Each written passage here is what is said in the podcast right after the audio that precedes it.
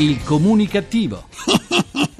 Perché l'ignoranza fa più male della cattiveria. Ideato e condotto da Igor Righetti. Buonanotte che sei non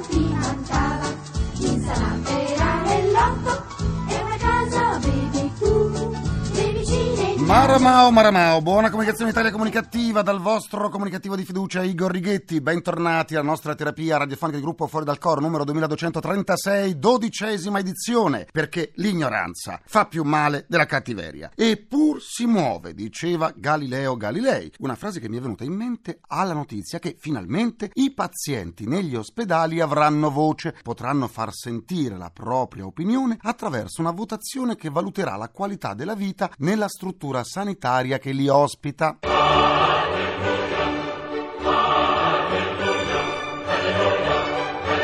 Dalla quantità e qualità dei pasti alla gestione della visita dei familiari, dal rispetto della privacy alla chiarezza delle informazioni mediche, dalla pulizia alla gentilezza del personale. La valutazione espressa in stelle, proprio come negli alberghi, viene resa pubblica sul sito www.dovesalute.gov.it. Oltre alla valutazione espressa dai pazienti saranno presenti le informazioni che coinvolgono tutta la struttura, dal tipo di prestazioni al numero dei posti letto, dagli interventi praticati alla disponibilità del parcheggio. Ad annunciare l'importante novità è stato il ministro della Salute, Beatrice Lorenzin, che ha parlato di un passo verso la trasparenza al quale seguiranno molti altri passi al fine di rendere fiduciario il rapporto sanità-cittadini. E che si tratti soltanto di un passo da nanetti è dato dal fatto che, per il momento, le informazioni fornite dal sito riguardano soltanto gli istituti di ricerca e cura, in tutto 49 istituti, di cui soltanto 6 al sud. Eh, capito, sì, ma l'intenzione è quella di raggiungere la copertura totale del territorio nazionale, fornendo la carta d'identità a tutte le strutture sanitarie, incluse guardie mediche, farmacie e medici di famiglia. Le novità nel settore sanitario non finiscono qui. Eh, no, il Consiglio dei Ministri ha anche dato il via libera alla direttiva europea che prevede la mobilità sanitaria. I pazienti quindi potranno andare dove vorranno per ottenere le cure più adatte, che saranno poi rimborsate dalle ASL di appartenenza. Il ministro Lorenzin, entusiasta dell'arrivo del TripAdvisor della salute, si è spinta a esprimere la possibilità che, con la maggiore trasparenza delle nostre strutture sanitarie, possa non soltanto arrestarsi la fuga dei nostri ammalati, ma possano arrivare pazienti dall'estero. Pensare in grande è lecito, ma non è stato detto che cosa si pensa di fare con le interminabili liste di attesa. Che sarà, che sarà, che sarà? E che sarà delle liste di attesa? Chi lo sa. Chissà perché tutte le ricerche e i dati pubblicati dalle varie commissioni europee ci danno spesso per originali e come tali ci collocano in fondo alle classifiche come fossimo tanti Pierini che devono stare sempre dietro alla lavagna. In realtà Pierino in confronto a come appariamo è uno sgobbone, è il primo della classe. Il fatto è che anche per quanto riguarda la classifica europea per qualità dei servizi pubblici locali siamo non in fondo alla classifica, no, ma proprio all'ultimo posto, in compagnia della Grecia che, come è noto, non sta passando un periodo florido. Davanti a noi sfilano tutti gli altri paesi, partner europei, ma non soltanto. Nella lista ci sono anche Islanda, Norvegia, Svizzera e Turchia, ma la sorpresa negativa non finisce qui. Entrando nei particolari, la ricerca fa anche la classifica delle città prese in esame, sono 83. E indovinate un po' Roma, capitale d'Italia, dove si colloca? Ma no, no, all'ultimo posto, no. Lì c'è Palermo, preceduta da Napoli. Roma è subito prima di loro, all'ottantunesimo posto. Oh. Eh, oh, oh.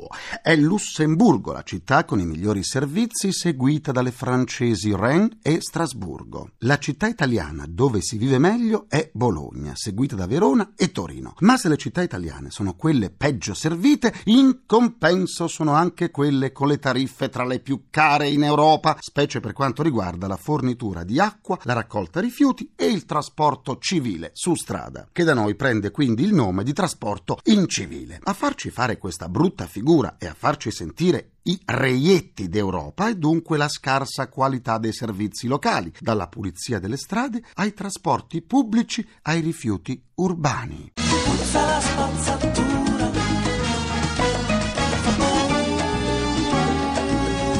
Fa paura questa spazzatura. E se Roma piange, non è che per le altre città italiane vada molto meglio. È vero, Bologna, la meglio sistemata, è al 39 posto su 83, ma la sua non è una grande posizione. E in quanto a Verona e Torino, sono al di sotto della sufficienza. In compenso, però, paghiamo molto salati i servizi, pur se scadenti. Siamo ultimi per qualità e primi per tariffe pagate. Ma non è finita qui. Eh no, reggetevi forte e se in questo momento siete al volante dell'auto, tenete le mani ben salde. Delle oltre 6.000 aziende pubbliche locali che erogano servizi, meno della metà hanno chiuso il bilancio in utile, poco più di 1.000 in pareggio e le restanti 2.000 con il bilancio in rosso. Oh mio Dio! Oh mio Dio! Oh mio Dio! Un rosso tanto acceso, ma tanto acceso da costare alla collettività, quindi a tutti noi, oltre un milione di euro ciascuna, e dico un milione di euro ciascuna. E il bello è che i loro bilanci, che mostrano tutta la loro incapacità ad amministrare, continuano ad espandere il rosso come neppure Dario Argento ha fatto nel suo celebre film dell'orrore Profondo Rosso così come crescono di continuo gli addetti. Basta. Basta, mi sento collassare. Notizie del genere mi provocano la nausea e il reflusso gastroesofageo. Ne riparleremo al prossimo bollettino di guerra della Commissione europea. Perdon, alla prossima indagine. Son parole sante, e son parole sante. Il mio avatar Igor chiede ora la linea per il suo grrr. Grrr, grrr. GRC, giornale radio comunicativo. L'agenzia di stampa sudcoreana Yonhap ha segnalato che la Corea del Nord ha lanciato 25 missili a corto raggio in direzione del mare. I missili sarebbero stati lanciati dalla costa orientale verso il Mar del Giappone. Chissà se i responsabili del lancio di questi missili in mare saranno silurati. Chissà. L'Istituto Biorobotica della Scuola Superiore Sant'Anna di Pisa prevede di assicurare entro il 2015 agli anziani un sostegno innovativo tramite tre sistemi robotici testati in diversi ambienti, praticamente dei robot badanti. Ma se un giorno gli anziani dovessero avere dei robot come badanti, sarebbero uniti a loro per tutta la vite?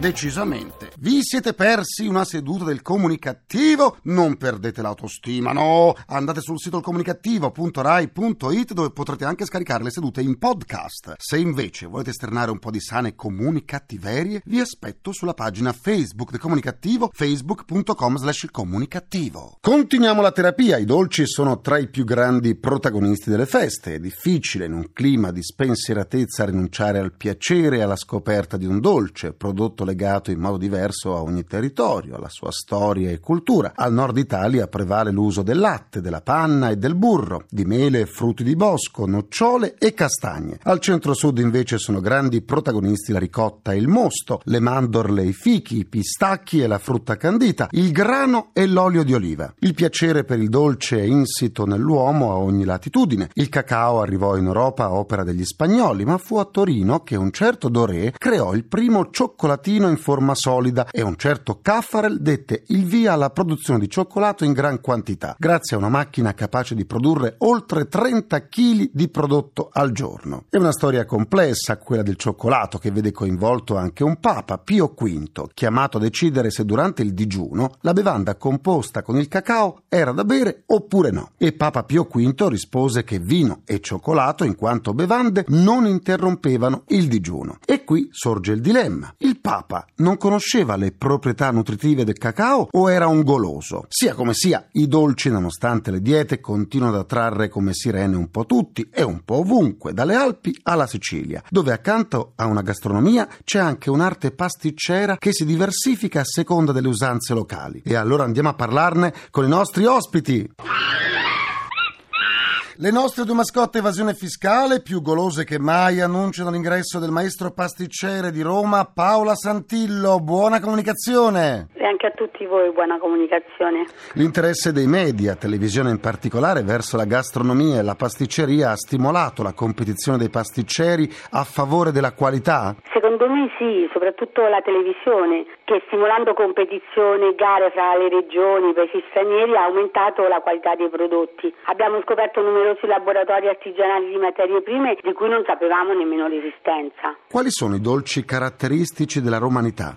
Non sono romana, nella mia pasticceria si trovano comunque pangiallo, pan pepato e maritozzi con panna, zeppole. Io ho origini viennesi e marchigiane, produco sagre, strude, clafoutis, cheesecake, in continua ricerca però su basi tradizionali, ma con un pizzico di fantasia. La pasticceria segue le vecchie regole o si è rinnovata? Secondo me si è rinnovata, continuamente si creano nuovi prodotti ricchi di sapori, se si armonizzano formula di base, ingredienti di qualità, fantasia e creatività, secondo me la pasticceria diventa arte. Naturalmente utilizzando materie prime di qualità il prezzo è un po' più alto rispetto alla norma. Grazie al maestro pasticcere Paola Santillo e buona comunicazione. Grazie a voi, buona comunicazione.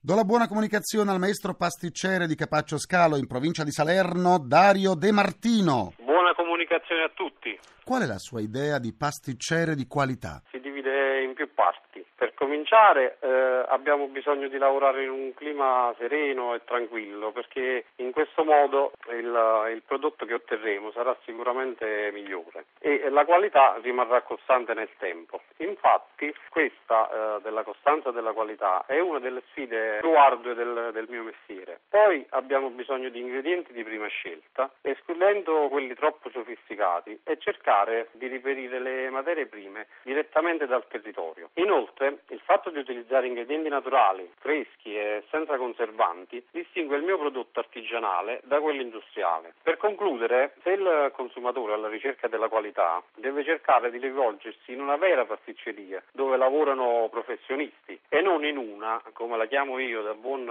comunicativo, parapasticceria, dove il lavoro è un po' approssimativo e vengono usati troppi semilavorati a discapito della qualità. Le abitudini si sono modificate, i dolci sono spesso visti come diavoli tentatori, ma si possono mangiare dolci senza ingrassare? Demonizzare i dolci sia mm, profondamente sbagliato, perché se mangiati come durazione, come ogni altro alimento, non faccia ingrassare. Anche per questo sono contrario ai dolci light o con pochi grassi. Infatti, eh, se si tiene particolarmente alla linea oppure stiamo seguendo una dieta, io consiglio di scegliere un dolce di qualità, fatto come si deve, e ridurre leggermente la porzione. Così otterremo lo stesso apporto calorico, ma avremo mangiato un dolce sicuramente più gustoso. Quali sono i dolci caratteristici di Pestum e del Salernitano? Qui abbiamo l'imbarazzo della scelta. La provincia di Salerno, oltre ad avere una grande tradizione dolciaria, ha a disposizione un sacco di prodotti del territorio. Nella nostra pasticceria stiamo utilizzando la ricotta di bufala che si presta benissimo per l'impiego in pasticceria. Introduciamo anche nel ripieno della sfogliata, che contrariamente a quanto si possa pensare è un dolce proveniente dalla provincia di Salerno. È stata inventata da una monaca in un monastero tra Amalfi e Positano nel 1600. Poi possiamo ricordare il babà, che può competere tranquillamente con quello di Napoli, la ricotta e pere, oppure la mitica delizia al limone, che è fatta con pan di Spagna bagnata con limoncello e un ripieno di panna aromatizzata con i limoni della costiera. Però eh, se volete posso continuare all'infinito perché qui abbiamo veramente l'imbarazzo della scelta. Mi sta salendo l'acquolina. Grazie al maestro pasticcere Dario De Martino e buona comunicazione. Buona comunicazione a voi.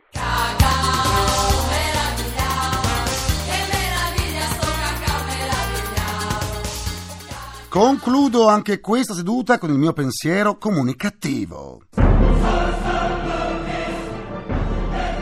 Per la prima volta nel 2013 le entrate fiscali provenienti dalle sigarette sono diminuite. Il gettito derivante dalle bionde è sceso del 5%, signore e signori. Ma questa notizia riguardante le sigarette sarà con o senza filtro. Ringrazio i miei implacabili complici Vittorio Lapi, Valtteri Ghetti e Carra Pagliaio. Ringraziamento a Francesco Arcuri e a Grigore Scutari. Alla console, alla console, alla Alla console tra gli immancabili. Folletti! Folletti! Folletti mai filtrati, c'è Antonello Piergentili. Vi aspetto domani, sempre alle 14.44, minuti primi, secondi, a nessuno. Buona comunicazione e buon proseguimento dal vostro portatore strano di comunicattiveria, Igor Righetti. Grazie, vi lascio al GR1. Il comunicativo. Perché l'ignoranza fa più male della cattiveria. Ideato e condotto da Igor Righetti.